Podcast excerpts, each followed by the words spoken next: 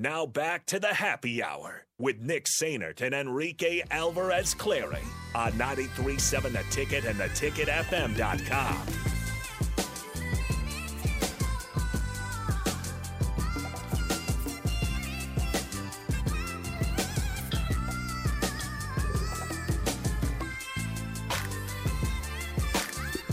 Welcome back into the happy hour 93.7 The Ticket, theticketfm.com. Nick Sainert and Enrique Alvarez Clary back with you here on a Friday.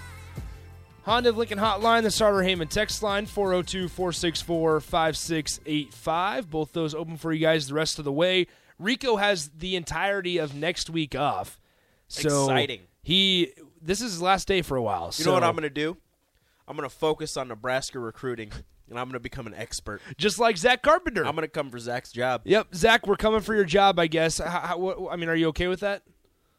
Well, damn, I was going to give you guys a couple compliments now, but now I'm just going to start downgrading you. I'm going to get a, a, a, a account, um, uh, what do you call them, a, a different Twitter account or on the, the message boards like Kevin Durant and start bashing you guys. Damn, Zach's going to Oh, open some so I burners. just so I can make sure that I have job security. You know what Hey. I mean? I know you guys are gunning for me, so I'm, maybe that just means I'm a little nervous, but you got to do what you got to do. So we we know you liked our Still Fly rejoin coming out of the commercial break. How do we feel about Through the Wire by Kanye?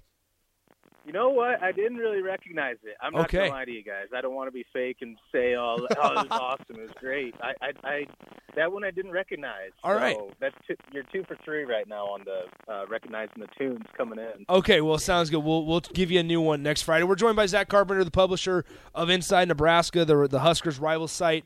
Um, Zach, first of all, I guess uh, what did what were your takeaways from Huskers practice on Monday? I know it was a little while ago, and, but we haven't been able to talk to you in about a week or so. So, I mean, what were your just general takeaways?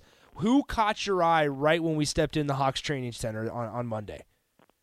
Yeah, so I was focused on the defense. We split it up. Steve Marek, uh, our staff writer at Inside Nebraska, who's covering uh, football, is his main beat. He was focused on the offense. I was on the defense. So um, the first thing I noticed right away was uh, Caleb Tannor, just his length and athleticism, and Garrett Nelson. Obviously, he's.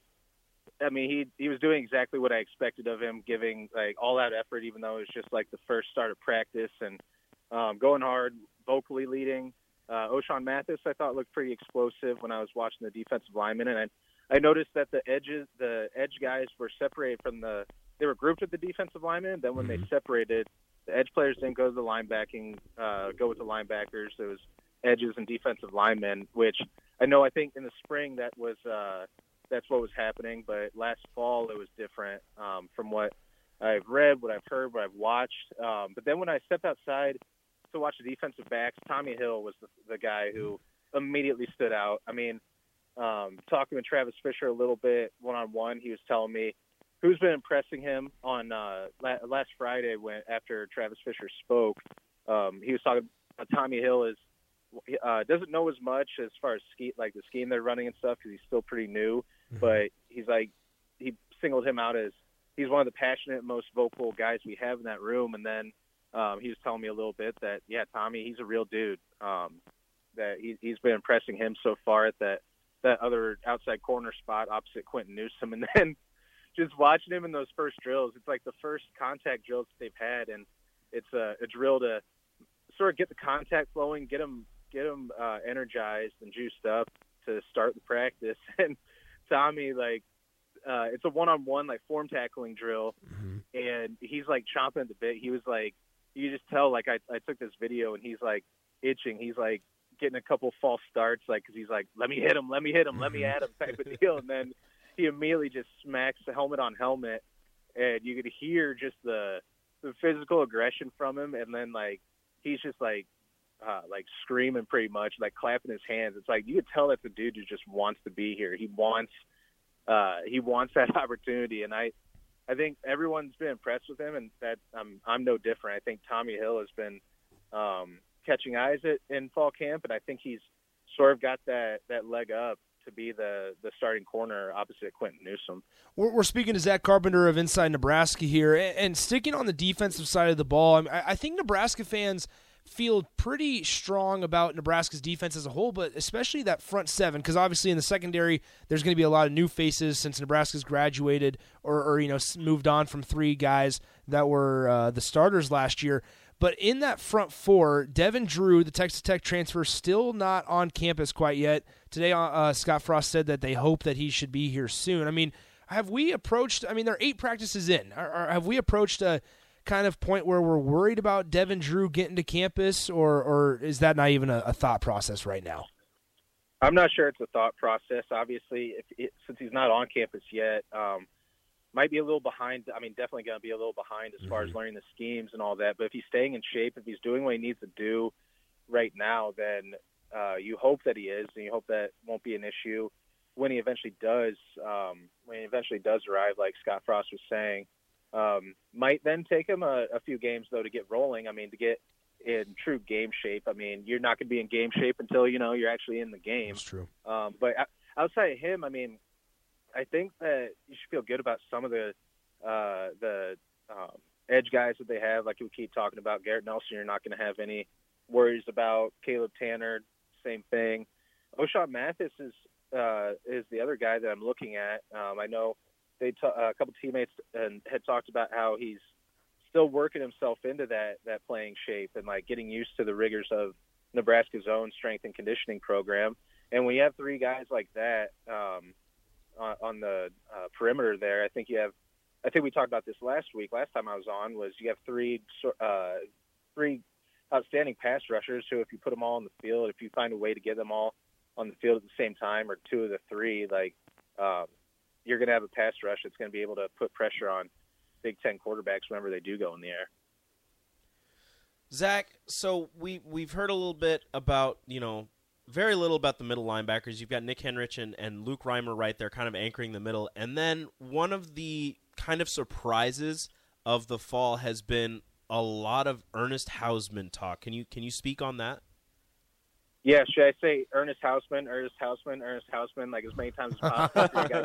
SEO mm-hmm. uh, to get more, a few more hits on here. I mean, yeah, he's a guy that he's a guy that people are understandably very excited about. I mean, I'm seeing on our message boards that people are predicting that he's going to be a first team All American by the time his career's done here. That uh, he's the next Lavonte David. Holy um, smokes! I mean, the, the, this, there's sky high expectations or uh, sky high hopes for him at least, and he was flying around. And the the time I saw him, the linebackers the linebackers were, uh, if I'm being honest, the group I was watching the least out of the three, just because we know Reimer and Henrich, the, those two have the the top two positions locked down. But um, Ernest was someone that Steve wrote about when he was ranking the the 15 freshmen coming in, who was the most likely to see the field, and he had Ernest as number one, more of a special teams role, but um, I mean, even on special teams, a true freshman coming in can get that experience and show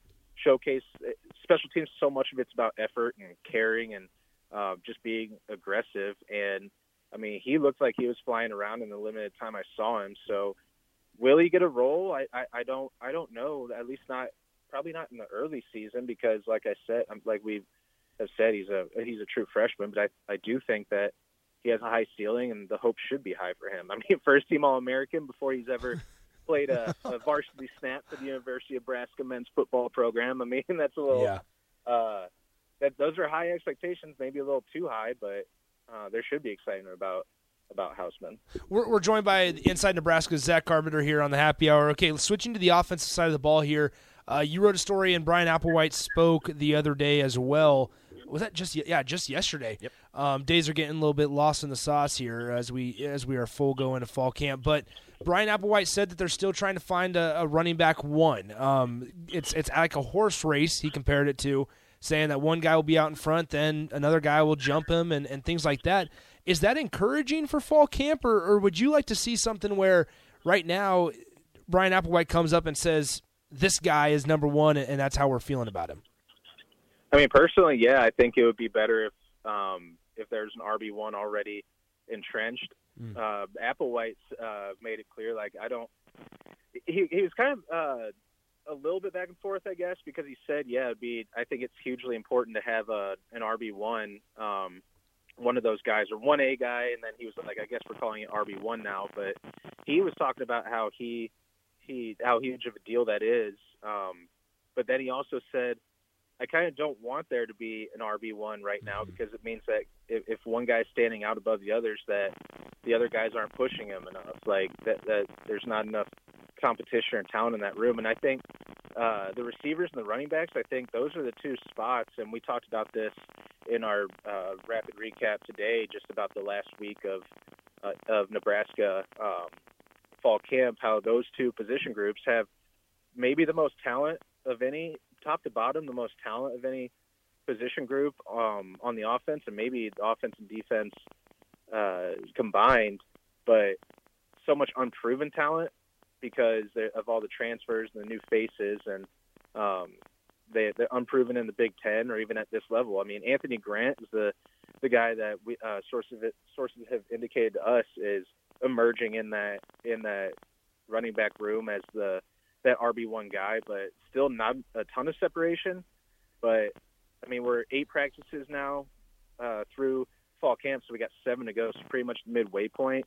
The fact that Anthony Grant is um, sort of emerging right now, when we all, I think we all kind of um, coming into fall camp thought, yeah, this would probably be Anthony Grant's job. Like that, that he would probably wind up being the top guy. But so to see him starting to emerge and um, confidently, I think I think that's a good sign going forward. All right, Zach. Last one before we let you go. We're talking to Zach Carpenter of, of Inside Nebraska. Haven't been able to talk to you since Ashley Williams officially decommitted on Sunday, then committed to Auburn on Wednesday, which isn't a huge surprise. First of all, I mean, where do you think uh, Ne- Nebraska's going to go to fill that void of of Ashley Williams Jr.? But then also, I mean, what what other recruiting update do you have for us? Yeah, I mean Cameron Lenhardt is the guy that we're going to keep watching until he does make a decision. That's the top target at that edge spot. And me and Greg Smith, Greg, our senior recruiting analyst, um, we're in agreement that they probably should take three edges in this class because of how massively Gotcha. important that position is and how uh, Erik Chinander and the the rest of the Nebraska defense has made it clear that they want that they want to use that position more and involve this defense. But it's continually looking like they're going to take two edge prospects, and they have Maverick Noonan as one. Um, so Cameron Lenhardt's the one that you have to keep tracking, and um, a, a decision I believe is going to come. I, I believe he said this the other day that uh, he's down to Penn State, Michigan State, Nebraska, and Nebraska felt just like home to him. And I'm reading that after talking with him, knowing him, and then sort of reading reading between the lines there. Uh, all these players, whenever they do make their decision, was like the first thing they say, "Why'd you choose Nebraska?" Well, it felt like home. And if he's saying that before he makes the decision, I feel good about where they stand. But before he makes the decision, like I, I don't, I'm not looking anywhere else. Um, he said that he wants to make a decision before his senior season starts. So maybe we see a decision sooner than later. But until then, um, I'm not really wanting to look anywhere else for how they're going to fill that second edge spot. How do how do you feel about Nebraska's chances with Malachi Coleman? It's been a couple weeks since we've talked about him. I saw he posted on Twitter that he's going to be releasing a top list on uh, here in the coming days. I mean, d- do you still feel pretty strong about Nebraska's uh, position for Malachi? Yeah, I mean he hasn't visited anywhere else, at least not in an official capacity. Nebraska is still the only place that he's taken an official visit to, and it's, I mean, it's like right down the road, hop, skip, and a jump, Exactly. jump away.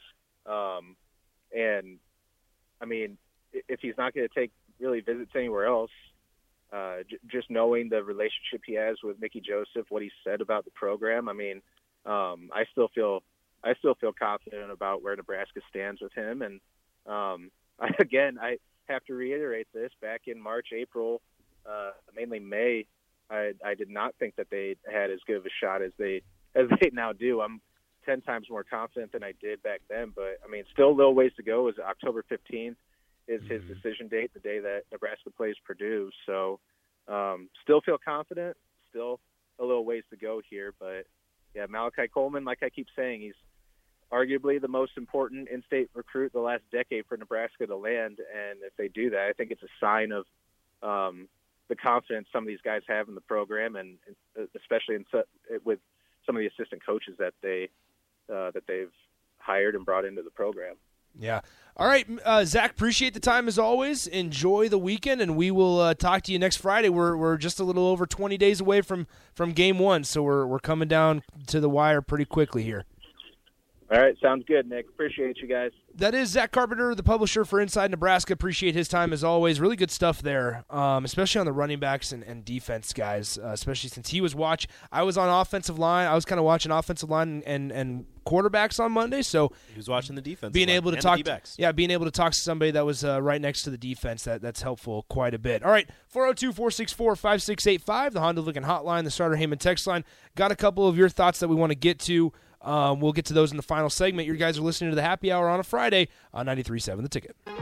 Download our app by searching 93.7 The Ticket in your app store to stay in touch and listen all day long wherever you are. More of the Happy Hour is next on 93.7 The Ticket and theticketfm.com.